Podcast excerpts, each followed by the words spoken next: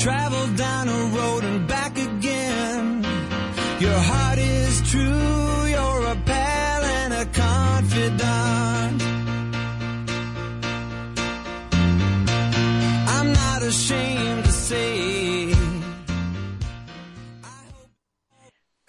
Morning, good morning. I am Deb Krier, the socialite, and I am passionate about working with professionals to show them how to use social media as a tool to promote themselves and their businesses. And it is an absolutely glorious fall day. I'm not sure what the weather is like for everybody else listening, but here in Atlanta, it could not be more beautiful. Man, it is really, really pretty here. I am delighted today to have my guest because he is someone who, hmm, I'm not friends with on Facebook because he has too many friends. He's one of those people who hit the 5,000 mark. So I definitely uh, subscribe to his posts and I do, of course, follow his fan page. And I am talking about Hugh Briss. And Hugh, welcome, welcome, welcome. Hey, good morning, Deborah. How are you? Not bad. You know, I'm going to go ahead and read your brief bio. This is, is by far one of the shortest bios I have ever seen. You sell yourself way short, Hugh, because I know how talented you are and you have this great short little bio, um, that tells exactly what you do. But, you know, everybody else goes into such detail and I think that's part of why you're so successful in what you do, you give just what is necessary. So here's Hugh's bio. He is a web developer and an internet entrepreneur and he has several companies and many websites. His latest project is socialidentities.com where he designs custom backgrounds and graphics for Twitter, Facebook, Ning, YouTube, MySpace, and blogs. He's also a big fan of social media and he wants to create a place where he can talk about all kinds of things that have something or anything to do with that subject. So again, Hugh, welcome. Thank you. Nice to be here. Great. Great. And great. it is a beautiful day. Down here in Florida, it's a little hot and humid, but it's uh, at least the sun's shining. You know, I'm still getting used to the humidity down in Atlanta, but it is, you know, it's one of those days that you can't beat. You know, no matter where you are, it really is a glorious fall day. And fall to me is just, you know, one of those, those great seasons. Yeah, well, we're still waiting on the fall part. We'll, Well- we'll be walking around on uh, Halloween with our kids wearing, you know, the, the skimpiest Halloween costumes they can find because they're sweating and I know. Which, you know, I'm used to Halloween in Colorado where there were times where it didn't pay to have a Halloween costume because you had your down parka on. but great. Well, I really wanted to have Hugh on today because he is an expert in how to brand yourself online. So first, let's talk a little bit, Hugh, how'd you even get started doing this? Why did you decide this was something that was important? Uh, I don't know. I guess it was a natural progression of things. Um, I started my first design firm in 1987, and for many years did the traditional logos and brochures and annual reports and that kind of stuff. Um, the internet came along, and I guess in 94, 95, I built my first website just so I had one, and and um, you know, eventually that sort of evolved into clients asking me to do websites for them. So over time, I kind of got away from doing too much print work and started doing mostly web stuff. And then when social, of course, social media has been around a lot longer than people give it credit for. We, Right. hmm we were talking on bulletin boards in the 80s, but, um, you know, so when MySpace came along, I wasn't a big fan of that. But then Facebook and, and some of the others started. Um, and at that point, it didn't really do me any good as far as a business goes, except for one day Twitter decided to let us create custom backgrounds. So that's when it all started. I started a business called TwitterImage.com uh, several years ago. Uh, that went, went real well. I, I designed backgrounds for for Guy Kawasaki, Chris Brogan, and some of the the better known social media people. So that kind of got my foot in the door. Right. And uh, and then when Facebook, you know, decided to let us uh, start adding tab pages, then that gave me something else to do. So eventually, TwitterImage.com evolved into social media or, or socialidentities.com, and now I do uh, design work for any social media platform that will let us customize it. Great. Well, and um, first of all, tell people how they find you because this is something that you do and you do a terrific job at. So I want to make sure that people know how to reach you. Okay. Well, socialidentities.com is my main website. Uh, I also blog at hughbriss.com. And um, on Facebook, I'm facebook.com slash hughbriss, or, or my business page is facebook.com slash my social identity. Um, w- speaking about branding, one of the things that I always like doing, and I think is important in social media, and you see this a lot too with even big companies like Ford with Scott Monty. Um, I think it's important in, in a lot of cases for a dual branding kind of thing going on, and in my case, that's just always worked real well for me. So mm-hmm. I brand Hugh Briss just about as hard as I spend time branding social identity. So the right. two have sort of become interchangeable. If somebody mm-hmm. talks about me, they they're pretty much familiar with social identities and vice versa. Mm-hmm. Uh, it, with Facebook, I I use Hugh Briss not so much for personal keeping up with family and friends. We do have a family account for that kind of thing. So, uh, you know, I tend to talk more about business, but when I'm deciding whether I want to post something on my Facebook page or my Facebook profile, what I like to do is is decide whether, well, you know, do I want to keep a professional slant to this and, and keep my opinion out of it, and then in that case, it probably belongs over on uh, my page, or do I want to give my opinion and then say, you know, boy, that I love that new Twitter header, but the design's kind of crappy. Then, you know, I, I may want to talk about that on on well, my personal profile. Right. You know, and, and I think one of the, the coolest things about all of your images is, you know, obviously you're, you're doing this as a profession, so you've got the, the best that you can do. But as you mentioned, they're, they're interchangeable. You know, if you're on a Twitter page that is your Twitter page and then you go to Google Plus or to Facebook, you see the same look and feel. Now it looks you know, it, it's it's different in how the the pages are set up and all those various things, but it has the same elements, it has the same colors. And talk to us about why you think that's so important. I think the number one reason is because it looks professional, um, and I think you know, for a company that may have a, a, MySpace presence, the chances are that they're probably not using it so much anymore. The mm-hmm. design, the colors, uh, maybe the logo that they're using on on the uh, the background they have on MySpace is probably something that they did many years ago. Maybe if they haven't taken the time to update it uh, over time, as as you're going along, and every time you, there's a new social platform, which seems to happen every day, uh, and you design something for that. So okay, well you you put the newest logo and the newest corporate colors on that design, but if you don't go back and revisit your old designs or concentrate on keeping everything consistent, after a while, you end up with everything having different colors, maybe an old logo here and a new logo there. And, and if it's not consistent, you know, I just think it looks less professional. And I right. think that's incredibly important for small and mid, medium sized businesses, not so much for, you know, the big dogs like Starbucks or Coke or something. Uh, everybody, they're world famous.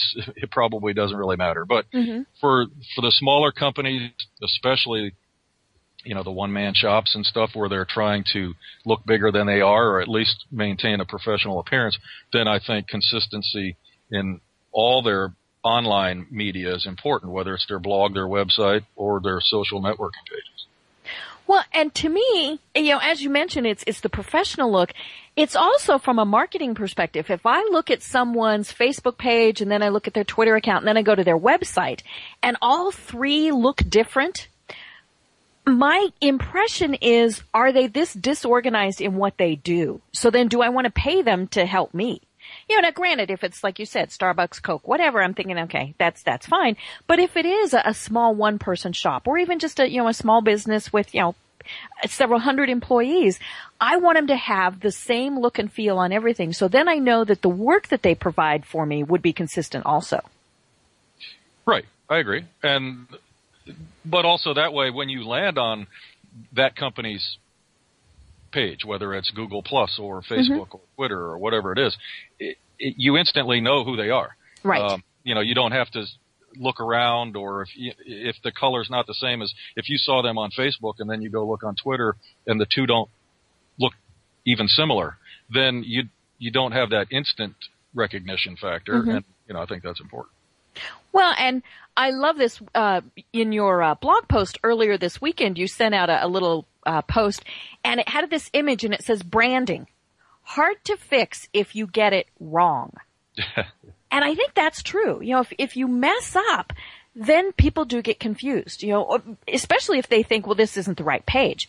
Uh, you know, so then they unfollow the, the, you know, the Twitter feed, they unfriend you on Facebook, whatever, because they want to make sure they've got the right one. But it's more important that, you know, it, that you really do do it right to start with. Right. And that, that message, you know, I, I tried to, I, li- I like to do that. I create uh, graphics where I'll find a picture that's kind of interesting and funny, maybe, and and then stick some text on it, and and I can make a point quick. I did one Mhm. a few months ago where I created a T-shirt, uh, a girl wearing a T-shirt, and on the T-shirt it said, "Hi, my name's Nicole," and it had all her personal information, her her phone number, her address, and at the bottom it says, "I'm home most evenings. Please stop by anytime." And it it went viral, and you know my point with the the image was that people are putting way too much personal information uh, online, Right. and yeah, especially for young girls Mhm. who are vulnerable, that kind of thing. So that you know that kind of image, and the same thing with the branding picture. The I think the message I was making or trying to get across was probably a little bit deeper as far as branding when you get it wrong. It, Mhm. I'm I, I'm also thinking about the people that, um, especially with personal branding and and as well as the branding of their business. You know, a perfect example of that right now is Chick Fil A. Um, oh yes. yeah, I'm okay, here in Atlanta. Yeah, and and for people who aren't familiar with Chick Fil A, it, it all comes down to the fact that it's a it's a company owned by Christians, and they're very you know. Um, they, when you go into their stores, it's not you know they don't have signs all over the place and stuff, but the the clientele or, or the the people that wait on you are all incredibly polite and and they they go Right. out of their way to do that. They close on Sundays, um, you know, and there's stuff that they do that you know I closing on Sunday. I'm, I can't imagine how much money that loses for them, but Mhm. that's their choice. The but uh, you know they've also gone a little bit deeper than that, and they support companies that uh, you know, and, and it all came out with gay rights and the gay marriage issue. Uh, That whole thing could have been a fiasco for them, and, and actually, I don't think it ended up being a fiasco because the day after the news broke, they had lines wrapped around their buildings all over Right. the place. Um, but the thing is now, I don't know if you've seen it, but they they've issued a new press release. They Mhm. they're they're changing their policy about uh, gay marriage and and Right. um, Mhm. Which gender organizations they issues support and things Mhm. like that. So they they did take it seriously, and I don't.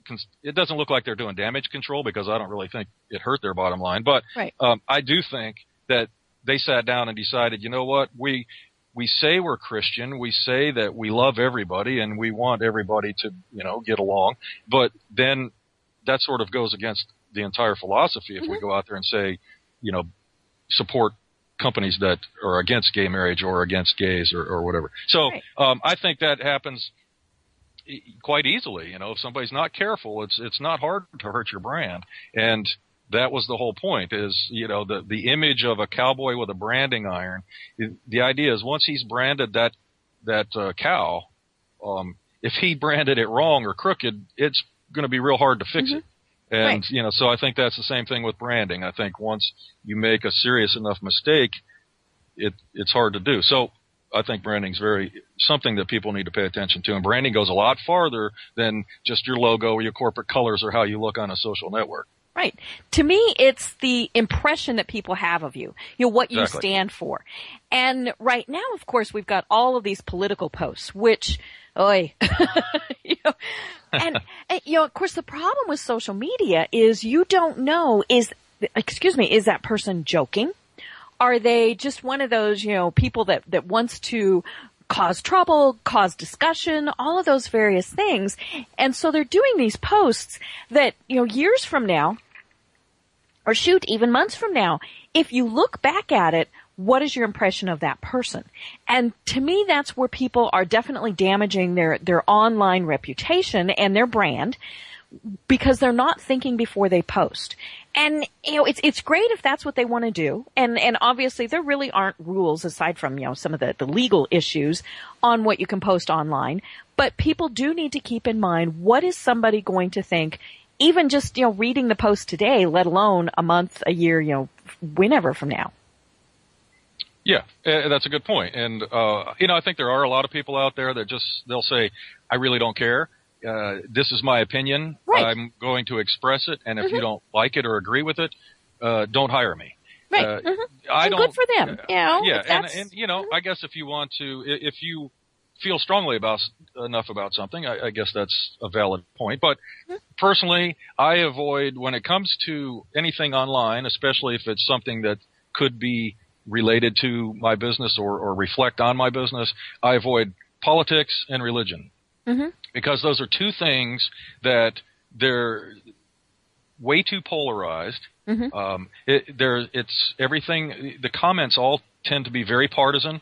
Um, you know, and you'll see people like saying this all the time. And basically, if if you're a Democrat and you express your opinion, that it's fine to express an opinion, but you see people so often say it in such a way that they're basically saying, if you don't agree with my opinion, then you're an idiot.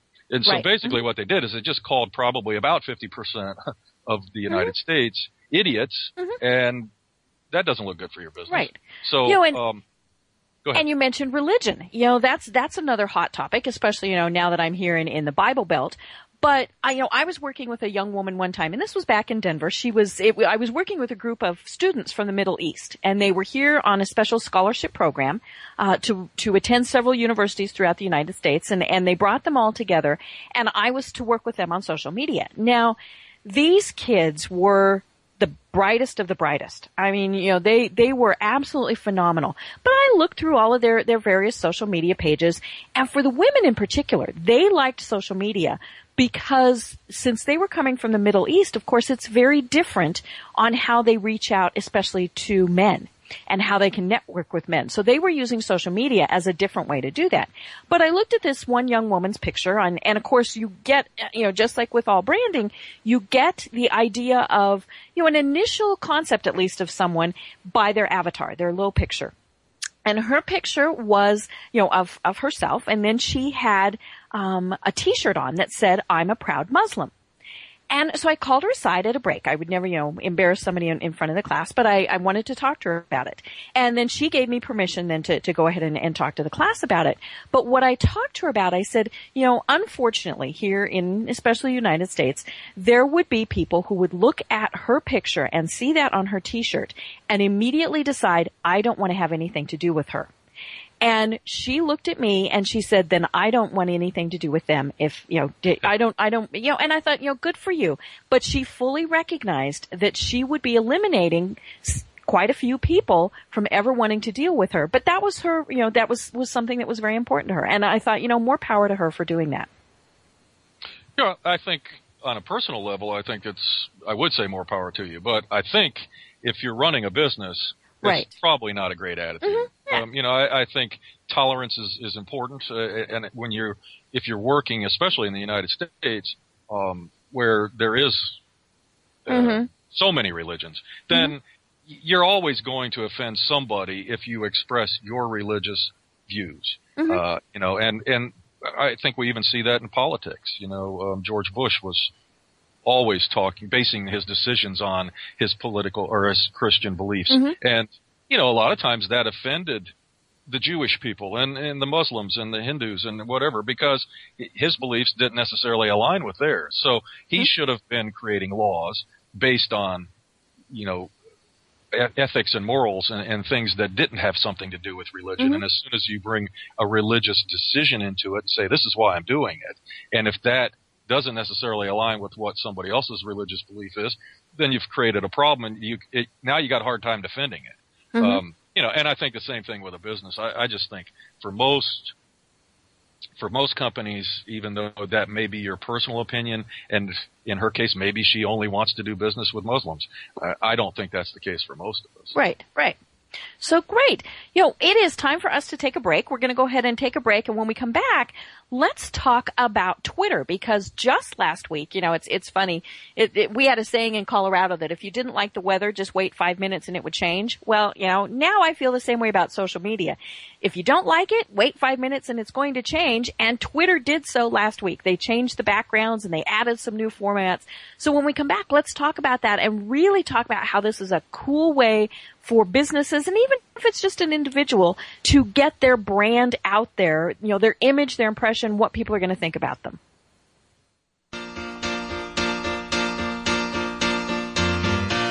Thank you for being a friend. Travel down a road and back again. Your heart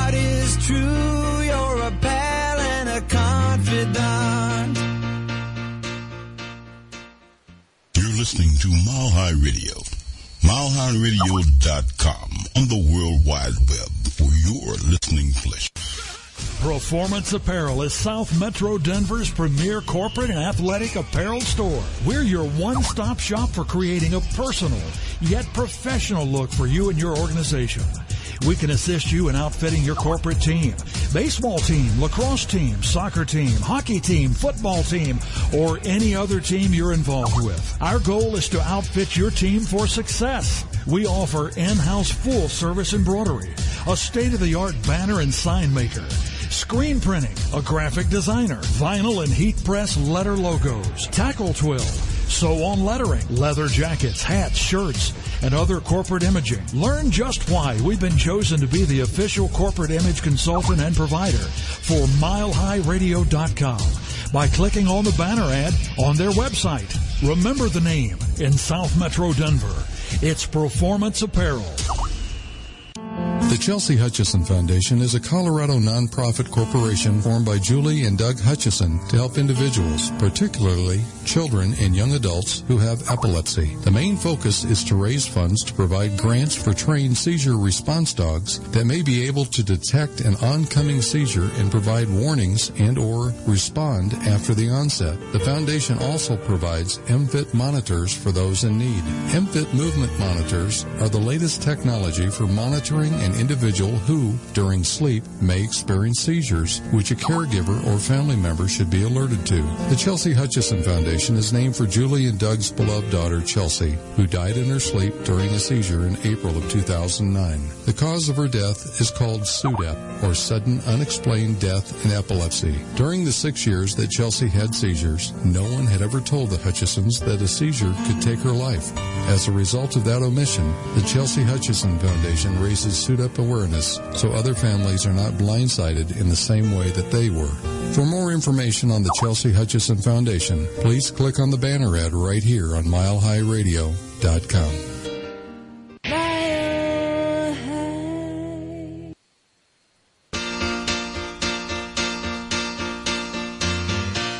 Thank you for being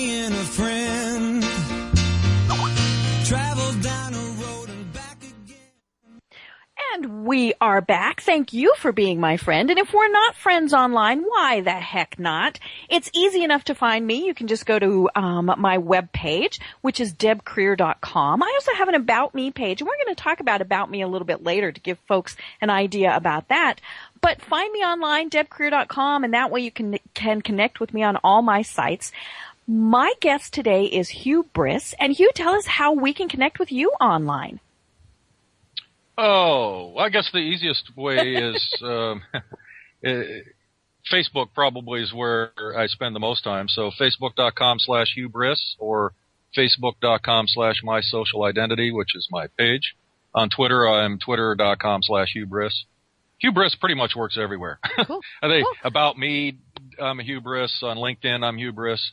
Um, and you, you mentioned about me. I think that's awesome. We can talk about that later because I'm.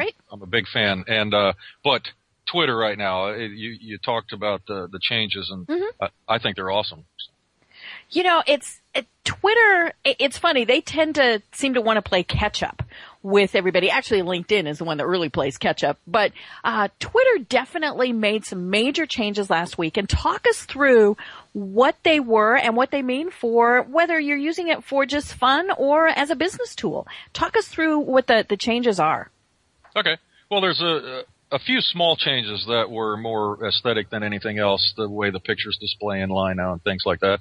Um, I, the two big changes are uh, the fact that we now have a nice big header banner at the top, uh, a la Facebook. Um, of course, it, the inevitable is already happening. You know, everybody's saying, "Oh, they're copying Facebook." But if, if something works and it's a good idea, I, I don't necessarily think you're copying somebody. If you are you supposed to say, "Hey, it was a great idea, but they did it first, so now we can't do it"? Right, That- so we can't do it. doesn't make sense. so, uh, you know, I think that that's great. And then I think their primary reason for making the change with this header banner is that now it gives us um, more real estate to brand or market on mobile, especially Mhm. on the you know phone apps and on iPad. The the new iPad app that came out now um, shows that header graphic right at the top of the page, and Right. it scales to fit. Um, uh, it's kind of cool on iPhones and and uh, other smartphones when you're looking at somebody's Twitter profile. The image at the top doesn't have the overlaid bio like it does when you're looking on the web, but if you click or slide your finger, uh, it slides that information in over the the header banner. So Nice. if you've got a well written bio and you've got a link to your website, and especially important if you have made sure your website works on mobile devices, then you know I think that's a a great new opportunity that we didn't have before when somebody was viewing our Twitter pages on uh, mobile devices. So I think that was probably the primary reason they, they did it. Uh, it it does work great for us now when somebody's looking at our page on the web because just like Facebook now we have that big banner area at the top and um, you know it's it's a good spot to stick some extra information some branding and, and things that we used to try to fit that stuff on the sides you know, you had your 160 character bio and there was only so much you could say. Um, and you had to make a decision, am I going to put my logo or my picture in the profile avatar spot? So then you, whatever you didn't use in that spot, you know, people wanted to put on the sides and, um, so I think the two, the, the background, which has always been nice to have, and the, the header banner, especially if they're designed to go nicely together, um, you know, is a great option. The other thing that they made, the change, the second change that I think's incredibly important is, and this has been something I've been begging them to do for years, is all this time our background has always been anchored to the left side of the monitor. Right. And then, you know, people when they would ask me to design their Twitter backgrounds, the, they were always wanting me to put, okay, put on the left side, put this, and on the right side, let's put uh, a list of all my uh, contact information. And I would have to explain that, well, the problem with that is I can do it and it's going to look perfect on one specific monitor resolution. If it's at mm-hmm. 1280 pixels wide, it's going to look perfect. If somebody's looking at a 1440 or a 1600 pixel monitor, that main tweet area is going to shift to the right. The background's going to stay exactly where it is, and the tweet area is going to end up covering up anything that you do have on the right. So that's been a major problem along. It was, it's kind of funny too because YouTube has always centered their background. Most all the other places that have a background, it's it's always been centered. But that was the big change they made. Now you have the option when you upload your background to choose whether you want it to be left justified, centered, or right justified.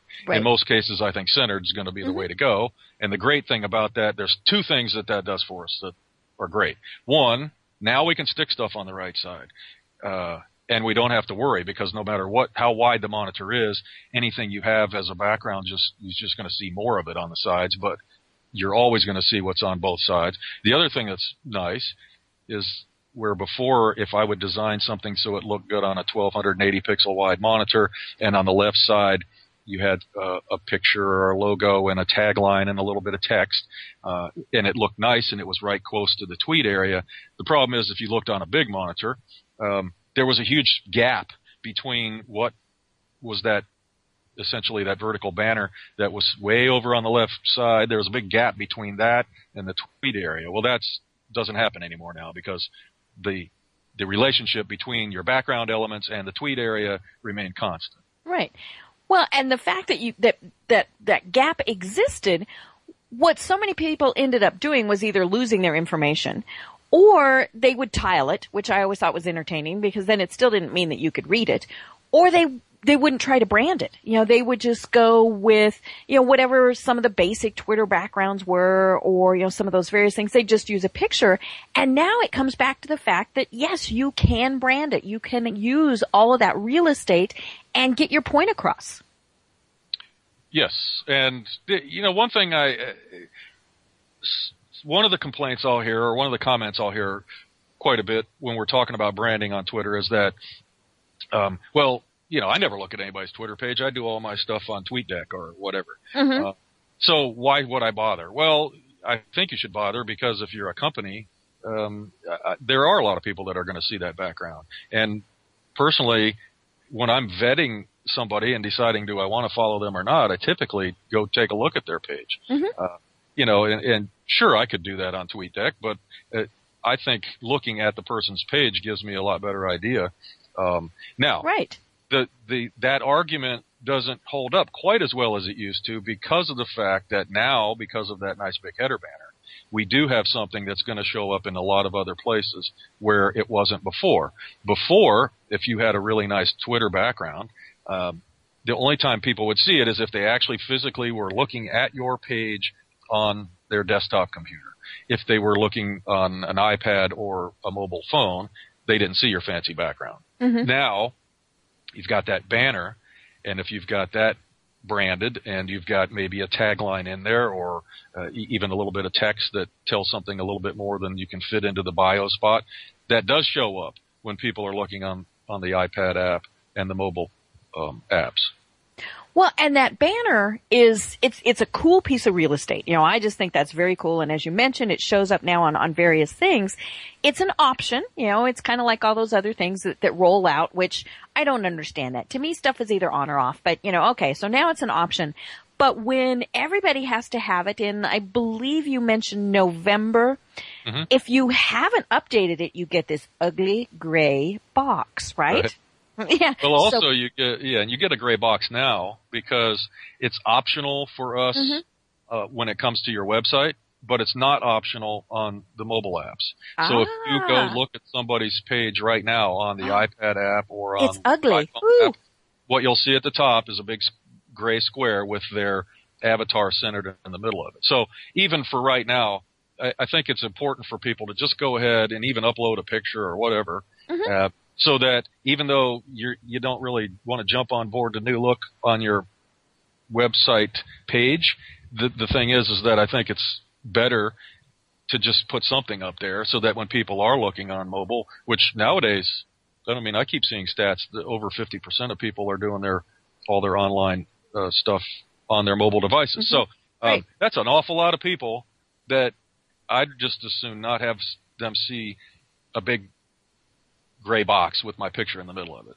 So Right. uh, even though it's an option right now, Mhm. it, it's technically it's not an option because that in that format there there is no option when it comes Mm-hmm. to the mobile. Well, and it's fairly easy to do. And the, and the cool thing is, uh, that, that Twitter gives you the ability to zoom in, you know, so you might have, say, you know, a, a picture, a product picture or something like that. You can zoom in, you can reposition it, all of those various things. But the reason I kind of hedged with saying it's pretty easy is, you know, it, it is fairly easy to do if you're technically oriented. But it does get a little complicated, especially with doing the backgrounds, with doing all of those various things. I'm, I'm saying all of this because I want to give Hugh a plug because this is what Hugh does. He designs backgrounds for, you know, all of the various social media sites. And there are those people out there like me who want to play with it, who want to tweak it, who want to do it myself. And, you know, that's fine, but then all of a sudden I've lost five hours playing with this. And Hugh's rates are so reasonable that, you know, it, it just makes sense to, to go in and have somebody professionally do it, get it taken care of, rather than spending our own time, you know, tweaking it and then thinking, oh, it's not quite right. Oh, let's do this. Just have somebody do it. I agree. And Well, thank, yeah. you, thank you for the plug. I appreciate that. Uh, and- and- you know, I always, uh, I'm a, a big fan of transparency. And, you know, if people go to my Facebook page or, or read what I post on Twitter or read uh, my posts on hughbriss.com, um, I'm more than happy to share information, uh, sizing and, Mm-hmm. you know, tips and, and things for the people that do want to try it, do it themselves. Um, you know, I just I don't like being this kind of person that wants to baffle everybody with BS and and make it seem like it's incredibly difficult and you really shouldn't try it. You should pay me. Um, you know, I'm more than happy to help somebody if they can figure out how to do it on their own. Uh, you know, what the the people that I'm looking for to be clients are the people who maybe even they are able to do it on their own, but they are either too busy, like you said, uh, and they want to pay somebody to do it, or you know maybe they feel that even though they can do it on their own, they're not going to be since they're not to. technically trained designers. Mm-hmm. They maybe they're not going to do quite as mm-hmm. professional a job. So, Well, and I think that's one of the, the keys is you know, we all think we know what we want and people who design things just baffle me. I mean, you know, I'm doing good sometimes to draw a straight line. So, you know, television commercials and ads and all those, when I see them, I think, how in the heck did somebody come up with this? Just working with an expert is so much easier and so much faster when you're doing that. You know, I'm, I'm looking at your Twitter uh, page right now and the way you have your image done, it actually took me a second to figure out because, you know, that it, Twitter puts your avatar there. You know, whether you want it there or not, there's no choice. It's going to put it there. So your little, little image is there. And so Hugh has designed his page so somebody is holding up a smartphone and his avatar then is appearing in that. Now, you know, for somebody to have to play with that, that could take hours to do. They can just tell you, hey, this is what I want, and poof, there you've got it done. Right, and that one, it, it looks like it was easier than it was, but it, it, it wasn't really that hard to do for the website because. Mm-hmm it's simple enough to take a screenshot and measure and figure out where the avatar image is going to be and and line up my my background image so that it appeared in the right spot. But I did have to do a little bit of tweaking because for some reason when they scale down to the mobile app size, your avatar ends up in relation to the background being larger than it is when you're ah. looking at it on the website. So I had to uh, originally I had my picture where it filled the full screen of the iPhone. Oh, okay. Um, or the mobile phone she's holding up. Mm-hmm. But the problem with that was then when you looked at it on a, a mobile app, that image was lar- actually extending beyond the, the edges of the phone. So I had to sort of tweak it, get it. Mm-hmm. I, I came up with a compromise. It's not perfect in either spot, but it's, it's close. Close. Mm-hmm. Uh, one technique I see a lot of people doing, and at first it seems like a really great idea, but the problem is because of the, what I just talked about, it's not such a great idea, is to take a picture of yourself, you know, whether you're with a group of friends. I saw, um, oh, I can't think of his name right now, the guy that produces all the New Year's Eve shows and everything. Oh, Dick uh, Clark. No, the, the, oh, the no, guy the that's taking over mm-hmm. for him. Um, yeah. Oh, Ryan Seacrest. Ryan Seacrest, right? Okay, so he's his. He has a picture of him with um, Rihanna or somebody and a couple other performers. But um, and then what he did was he lined the picture up, or whoever created it for him, lined mm-hmm. the picture up so that his photo appears in the square where the avatar is supposed to go. Um, and you know, so that's a cool idea at first. You figure, oh, I'll just get a picture of me doing something, playing frisbee at the beach with my dog or whatever, and I'll just line it up so that my head fits inside that square, and then that becomes the little, my little avatar icon when I post. But that way, it, it creates a cool image, and it does. But when you look at it, like Ryan's, if you look at it on a, a mobile app, Uh-oh, the head is, is about seventy five percent too big. so so it ends up looking really kind of funky. Well, except with some of those celebrities, their heads really do seem bigger. Yeah. yeah. Well, I mean, if it if it looked like the head was just bigger, it'd be okay. But the problem is, is that the neck extends beyond the shoulders, and mm-hmm. you know, it, it doesn't line up. Well, and you know, Facebook is, you're able to do that too on Facebook, which I think is very cool. When you've got, you know, an, an, your avatar picture and then it it bleeds into the banner at the top. The people who have done some, you know, some work with those, that is so cool. You know, I, I go to a lot of pages just to look at them and I am just marveled at the creativity that people have to create some of these pages. But it comes back to what we were saying. It's all about branding. You know, how, what, the, what is the impression people are going to get when they see your Facebook page, your Twitter page, all of those various things? Yeah, and you know, there's also that wow factor there. You know, and it's it's sort of similar to the idea of producing a commercial, um, like the Super Bowl commercials. The one, you know, people tend to talk about Super Bowl commercials for days after the Super mm-hmm. Bowl. At Years. least the one, at mm-hmm. least the ones that they liked. Um, and it, the the thing is, is that you produced a memorable commercial and it got a lot of viral benefit. And that, you know, I think that's the same thing with a, a really cool Twitter background or a, or a a Facebook timeline cover if you've done something that when somebody sees it, they go, "Oh, wait, that's kind of mm-hmm. cool." It's, it's, not just a logo stuck on. It's not a Starbucks logo stuck on a corner with you know a picture of a cup of coffee and some beans right. on a table. Mm-hmm. Uh, you know, if there was some creativity so that the two images merge together, there is that, and then they share it with their friends. Hey, this is really cool. Check check this out. Mm-hmm. So. Well, and it really is a way to get that people, eh, you know, we, so many times we get our first impression of a person or a business through social media. You know, so are they a company that has whimsy? Is it a person that's kind of fun in real life? Or is it something that's, you know, a very serious subject? We get our impression of what they are like and what they potentially are like to do business with by these images. And that again comes back to branding. You know, I, I did a post the other day on uh, my Facebook page where I said if you're funny in real life, you need to be appropriately funny on social media. You know, if you're very serious, don't try to be the class clown. You know, it, it, that's, that is what branding is all about. Whether we're online or offline, what is that image that people get from us? Yeah, and uh, your example is a good point because I think it's a lot easier for somebody who's funny to be serious compared to somebody who's serious trying to be funny. It mm-hmm. usually doesn't come off that well. but, uh, so, you know, if somebody is funny in real life and if their product is, you know, lighthearted or something, then sure, I think that humor needs to extend um, into their brand. Of course, then again, somebody may be hilarious in real life, but their subject is uh, child abuse or something. Right, so right. in, in that case, be appropriate. definitely mm-hmm. humor, you know, doesn't enter into mm-hmm. it. So, you know, in some cases, I think it's important mm-hmm. to consider your audience when you're deciding h- how you're going to model your brand. But I agree with you. For the most part, I think your personality needs to come through. Now, if you're a really dull, boring person, um, a- and when you go to a party, nobody wants to talk to you, then you probably want to do something a little different. Yeah, you, might know. need to be the class clown on. Yeah, you might. You might want to at least try it. Now, I have a different branding question for you. You know, looking at all your pages and, you know, before Hugh and I ever met or anything like that, when I give my seminars, I have used his pages as examples of how you can make Twitter look somewhat like your Facebook page, how you can have consistent branding across. But Hugh, you've always had um, a, a graphical image of your face as opposed to a photo. Why did you choose to do that? That's a good question. And somebody asked me that the other day on my Facebook page. He said, "You've used the same profile photo for a long time. Are you, you know, when are you planning on changing it?" And my response to him was, "I don't really plan on changing it anytime soon because I don't look at my, um, I don't look at that picture as a picture of me. I look at it as a logo.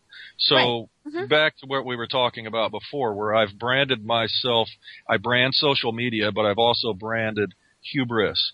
Uh, to me, that that picture of me with the sunglasses and the sun, sky in the background, and like you say, it's the style. It's it started as a photograph, but it's an illustration. Uh, you know, so that to me became an icon or a logo of sorts. And like you said, I use it everywhere. Uh, if I was to change it, then I'd have to go change it everywhere, and then the the it's just like any logo. You, a logo should exist for a fairly long time. Eventually, they evolve a little bit. You know, if you look back at the NBC Peacock or or Coke or or anybody's logo, if you look far enough back, you'll see lots of iterations, and and eventually you might find one that in the beginning it didn't look anything like it does now. But for the most part, it happens very slowly, and mm-hmm. the changes are subtle enough that right now, if you see Nike's logo or Coke's logo, it's just as recognizable to you as it might have been 10 years ago Right. Because they didn't make a drastic change. So, you know, for me to change my picture right now, I'd have to make a very concerted effort to make sure that I, I did something that still worked for me in the same way that I'm using that image Right. now. And I think that's even the same for people with any picture. Uh, Chris Brogan, for example, he used to change his picture. I don't know if he still does, but he used to change his picture almost every day. Uh, now, in his case, it wasn't really that big a deal because he pretty much looked the same in every picture. But you know, if your hairstyle changes uh, from month to month, or um, you know, uh, Or you you're a woman beard- and the color changes. yeah, and if you right, and if so, if you change your picture often, um, you know, people have begun to recognize you um, online. You know, when they're looking at your Facebook, they see you post something on Facebook or you post on Twitter. They, the only thing they have to recognize quickly uh, who they're listening to is that avatar. I mean, know, sure, your name's next to it, but I think most of us probably visually gravitate to looking at the avatar first. And if all of a sudden there's a picture of somebody there and you, uh, oh, I don't have a clue who that is, you know, it takes you a minute to figure out, oh, that's Right. Chris but you know, so. Well, and one of the things I tell people that they can consider is you know, if you've got, say, your, your personal Facebook page, especially if, you know, that is where maybe your friends, your family, and you're not doing, you know, really a lot of business there. And then your business, I have two different images. My business page has the same image on Facebook, on Twitter, on Google Plus, everywhere. LinkedIn, you know, it is consistent. If you see that image, you know it's me. And I've had total strangers walk up to me and introduce themselves because they recognized me from things, which that's a different issue. That's a little scary on occasion. But, you know, so, but the image on my personal Facebook page, now I'm always very conscious. I, I don't believe that there's a difference between personal and professional. Um, and so, you know, I'm, I'm not going to post anything on my, my personal page that would cause somebody to raise their eyebrows, but it is a different image. So then people do know, okay, this is coming from Deb's business page or this is coming from Deb's personal page. Mm-hmm. But you use the same image consistently because it is who you are. Right, and I don't post too much um, as myself um, on my business page. You know, some people do that where they they if they post as their page and then somebody uh, responds and they want to come in and comment, sometimes it's nice if they come in and comment as themselves rather mm-hmm. than the page. So, in other words, let's just take Ford, for example. If Ford posted something as Ford and then somebody said, wow, I love that new Mustang, and you wanted to come back and maybe even start a conversation with them in the comments. In the case of Ford with Scott Monty, I think it, it's nicer if Scott replies because now you know mm-hmm. you're talking to a real person. A person. Not talking to yep. a logo. Um, mm-hmm. So some people like to do that. To me, uh, I don't do it that often. If I did, and I post as Hugh Briss on social identities, it's the same exact picture. So either way, I'm still recognized. Mm-hmm. Right. Cool. Well, we're going to go ahead and, and, take another break. And when we come back, let's talk about About Me because okay. that is a great website that is free. Hello, free. We like free. Um, but it's a perfect way to brand yourself and really give a, a focal point for people to find out a lot of information. They can get your social media sites, all those various things. And of course, it can be branded. So when we come back, let's talk about About Me.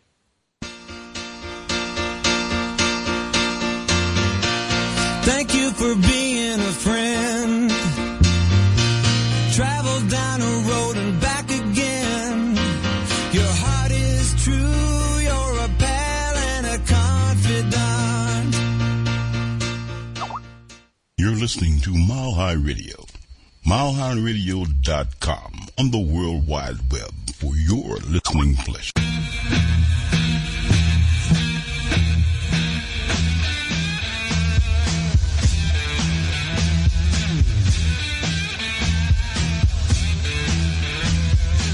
Hey man, you play really killer rock band guitar. Yeah, I wish it was a real guitar. Why don't you go get one? Have you seen the prices of new guitars today? Well, go check out Music Go Round. They sell some of the best used music and sound equipment on the planet. And with two stores in the area, you should be able to find exactly what you want and save a bundle at the same time. That's a rocking idea. I'll check them out on milehighradio.com because I think I saw that they're the official supplier for their sound equipment. Yeah, you know, I think they are. Hey, look, here's their banner ad right here on milehighradio.com. And it's got all their information on it. Hey, put down that fake guitar and let's go see what they got. That's a great idea.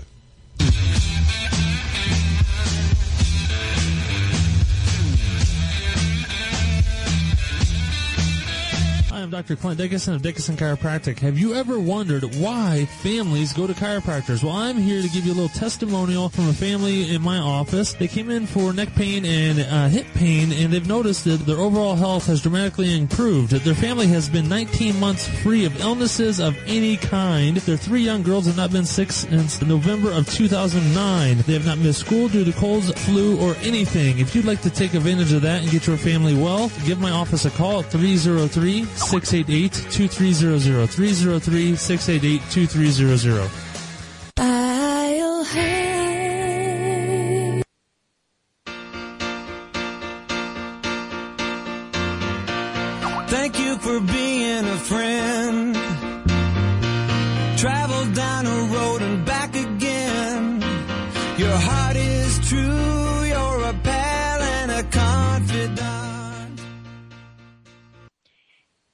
Are back. I am Deb Krier, the socialite, and I'm passionate about working with professionals to show them how to use social media as a tool to promote themselves and their businesses. And with me is Hugh Briss, who is a social identity specialist. And we've been talking all about how to brand yourself online and how to do it consistently, which is so important for people to, you know, when, when they're looking at your information, they know, hey, this is who it is whether they're looking at Twitter, Facebook, even LinkedIn to some degree, because you can use some of the same images. You know, all of those places, they know who you are because your online brand is just as important, maybe even sometimes more important than your offline brand. So now, you know, for the, the last segment, I want to talk about, about me which is an, an, internet site that you can sign up for for free. You know, we love free. This is always great. And it's just about dot me. There's no dot com, no dot org, no anything like that. It's just about dot me. And you can set up a page there that is branded. So we love that, right, Hugh? We get, we get to brand our own stuff here. Right, right. But the nice thing is it gives you some flexibility. You can resize, you can do, you know, to, to some degree, all sorts of different things. It also can send people to your various social media sites. You can put all those icons there. But Hugh, talk to us about why a site like this is so cool. And there are several sites out there. About Me is the one I like the best, and it's the one that I use. But why is it so important to be able to have this information all in one place? Well, I think it's because most of us have a lot of places we could send somebody to, and you have to decide where you're going to do that. So on a on a blog, you see this a lot. Um, you, you'll see 20 icons on there. You know, somebody's mm-hmm. on LinkedIn, the Google Plus, the, you know, all the social networks and some of the, the more obscure ones that most of us don't even know of. And they stick every single icon on there. And after a while, number one, it starts looking kind of tacky. Number 2 mm-hmm. um, you know, I think it's really best in those cases to just sort of focus, you know, pick your two or three tops, uh, networks and put those on your blog. But there are times where you want to make sure people know that you're on all these places. A good example of that is on Twitter. Um, on Twitter, you've got a bio, and then they let you put your a link to your website on there. Now, you can add quick clickable links in the bio. Uh, I do that on mine. You just have to realize you're using up some of your 160 characters mm-hmm. to create your your URL. But if you put the HTTP colon slash slash in front, uh, it becomes a clickable link. So like on mine, if you read my Twitter bio, I have my blurb and then I have a link to socialidentities.com. That's actually part of the bio. It's not the one that I'm allowed to use. So what I do is then for the the uh, the link that's actually the one where you type your website into a specific field in the settings. I use my about me page uh, for that spot. So, you know, primarily I want people to go to socialidentities.com, but in that 160 character bio, it's pretty hard for me to say, and by the way, I blog at Hugh Briss, and, uh, you know, I hope you also go check me out on Facebook. So the About Me link accomplishes that. If somebody, and, and I even put in, because on, on Twitter, you can add something that goes in front of, and it's actually the location field. So what I did was instead of putting my location, which would be Orlando, Florida, I, I put in, uh, something like, um, find out more about me as the location line. So it actually shows up on my bio as find out more about me dash and then the link to ah. About me. Um, so if they go to about me, then there I have the main information I want everybody to know about me. I have a link to my website, a link to my blog, and then I have links to all of my social networking pages. That way I don't have to determine whether the people that are reading whatever it is they're looking at are they going to be wanting to find me on Facebook? What if they're not on Facebook? Well, so then I definitely want to make sure they know I'm on Twitter. Uh, mm-hmm. You know, so uh, I think the About Me page is just a great landing page. You know, for for those of us who have lots of places we want to funnel people off to, but we're not sure exactly which one they're going to be interested in. You know, just it's a great spot to have everything in one spot. Mm-hmm. They really need to add a Pinterest button. I noticed that they don't have that on there. Um, But you know, the reason I use it, and I do have it on my Twitter page, uh, because that way it can funnel people there very quickly, just as you said. But I use it in the signature of my emails because I have always wanted to, you know, connect with people online, especially LinkedIn, and and uh, you know, since that's the the real professional site. But I'm fine with them connecting with me, obviously on my my business Facebook page and all of those. So my signature line on my email used to say, you know, Deb Krier, the socialite. It gave my website URL, and then it gave phone numbers and all that. And then I said, and click here to connect with me on Twitter, LinkedIn, Facebook, and those were all active links. That was confusing. So now it just says click here and the here is, you know, the, the link to about me. Click here to connect with me on social media. So it makes it very easy. If somebody clicks that, they can go there, they can find it, and then by clicking the links on about me, they connect directly with me on my various pages. And I have mine in my email signature too. It's also uh, it's also one other way that that works well is anything that's in print. So a business card would be a perfect Right. example. Uh, the problem with and even on Twitter, like if if uh, in your sidebar or background area you want to list some of the places you are. Typically, the way I do that is I put little icons, and then after the icon, I put the name that somebody can find them under. So instead of a big long Facebook URL, it's just a Facebook icon, and then I put slash hughbriss. So, uh, but the problem is, is people have to manually type in whatever it is you have there. So if that was your business card, on your business card, you don't have the option of just putting an icon they can link or click on. You have to put a physical URL that they have to type in. Uh, Sometimes those URLs are pretty long, and you know, are people going to remember it? Are they going to type it in or, or not? So about me is pretty short. You know, you got about dot me and then whatever your name is. So uh, on a business card or any place where you it's a, a print only and not clickable, then I think that about me is the perfect solution.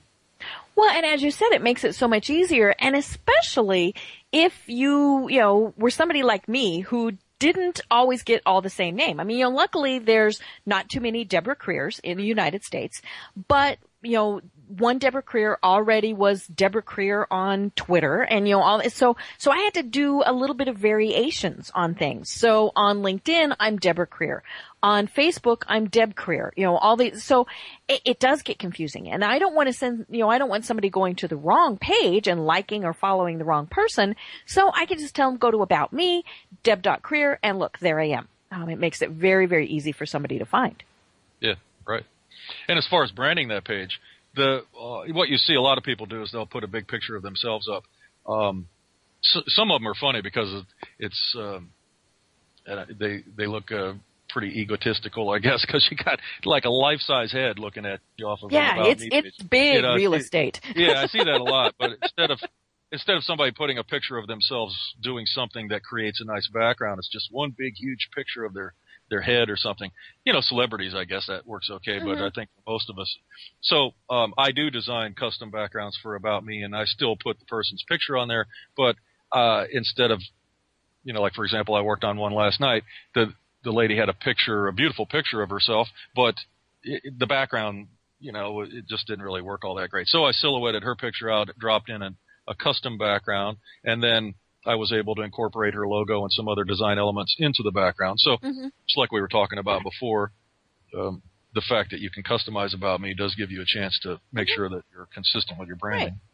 You know, and, and if you have the talent and the, the skill level to be able to do it in, oh, maybe an hour worth of, you know, spending your own time, then it's probably worth it doing it yourself. But if it's going to take longer than that, or if you're just perplexed, then definitely contact you because he has some great designs out there and packages, all sorts of things like that you know, maybe you've got everything, you just need to, or you're only on Facebook, you know, all those various things. It's, it's a great way to, to be able to have everything get the look and feel that you really want it to have in a professional way. Um, because it does come back to what that first impression is. You know, if I go to somebody's Twitter page and they still have, you know, the, the little blank gray thing. I'm like, really? you know, that's what you've got there now? And then no background at all. Or I go to someone's LinkedIn page and they don't have a picture or worse, I go to somebody's uh, Facebook business page and they've got the picture of the cat, their kid, you know, their, their cup of coffee, you know, Yeah. to me, then I wonder what they are like to deal with as a business person. So again, it's all about branding and making sure that people recognize you online when they see you and they, they know who you are and, and what that first impression is. So yeah, I any- think that that that's pretty funny about the cat because I posted something about that and most people agreed with me, but there were some cat lovers that came in and, and commented they didn't mm-hmm. they didn't like it too much because they said, "Well, hey, my friends, I want my friends to know that I love my cat." But you know, to me, the thing is, is that when you're posting something and that icon shows up next to it, and and actually the reason I wrote it was not because of the cat. I wrote it the the blog post because so many people use pictures of their kids. Um, and yeah, I know you're proud of your kid and it's great. You know, put your kid's pictures on Facebook for all your friends to see. But if you're using it as your own avatar and you're posting, i if I don't know you that well and I don't recognize that's your kid, then does that really represent you? And, you know, then I think the other problem to me, and, and the reason I wrote it was I saw a lot of pictures of kids that are well under 13 years old. Right. And since Facebook, they're, you're not supposed to be using it if you're under 13.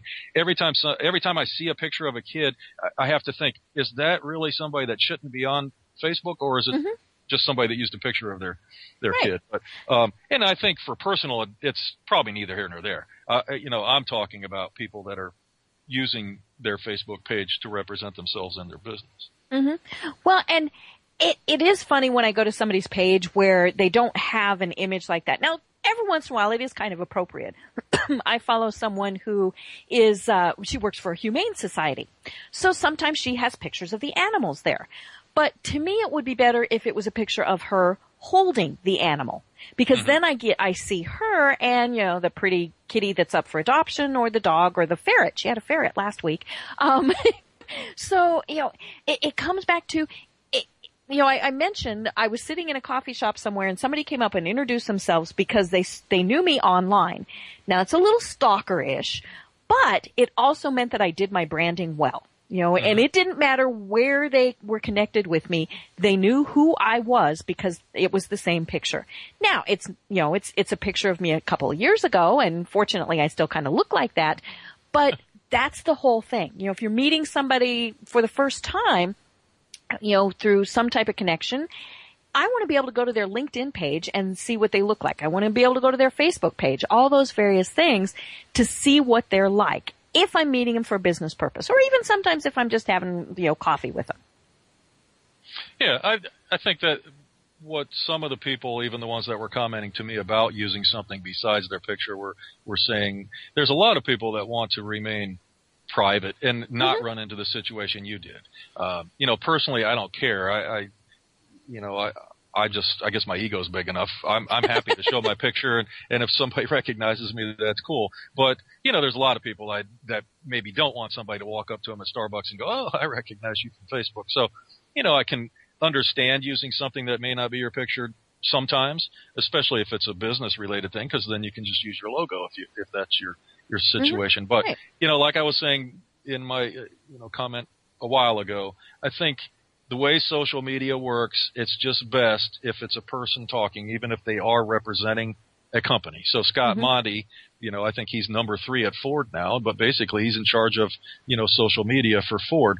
The thing is, is he's the face of Ford. You know, when they announce a new car, um, it's typically Scott Monty doing the talking and then you know people know when they're talking back that there actually is a real person listening to them that's probably going to reply rather than trying to talk to a Ford logo. Perfect.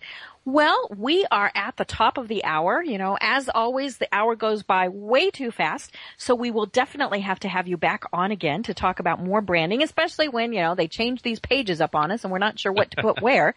Or, you know, we might have a new site coming along soon. We didn't even talk about Google Plus. So, you know, Hugh, thank you so much. And thank you everyone else for coming on. For those of you who like to listen every week, I won't be on next week because I will be taking a bit of a vacation, but the fabulous Alita Citron will be on and she'll be talking about how to build authenticity and leadership online. So this is going to be great. She's really going to be talking about building a personal brand. So good follow up to the, the program this week. So everybody tune in next week and thank you so much. Thanks you and go out and enjoy this absolutely fabulous day. Thanks, Deborah. Thank you for being a friend. Travel down a road and back again. Your heart is true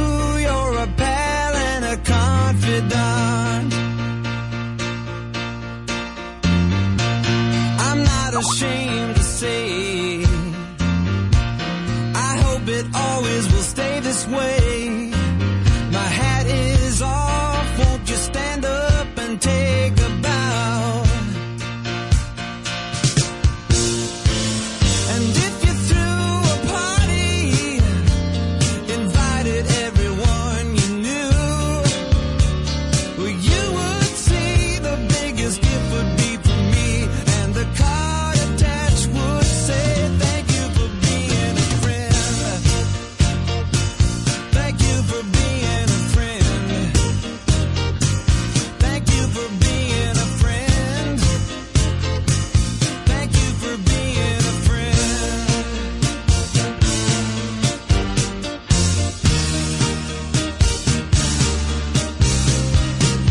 This podcast is a part of the C Suite Radio Network. For more top business podcasts, visit c-suiteradio.com.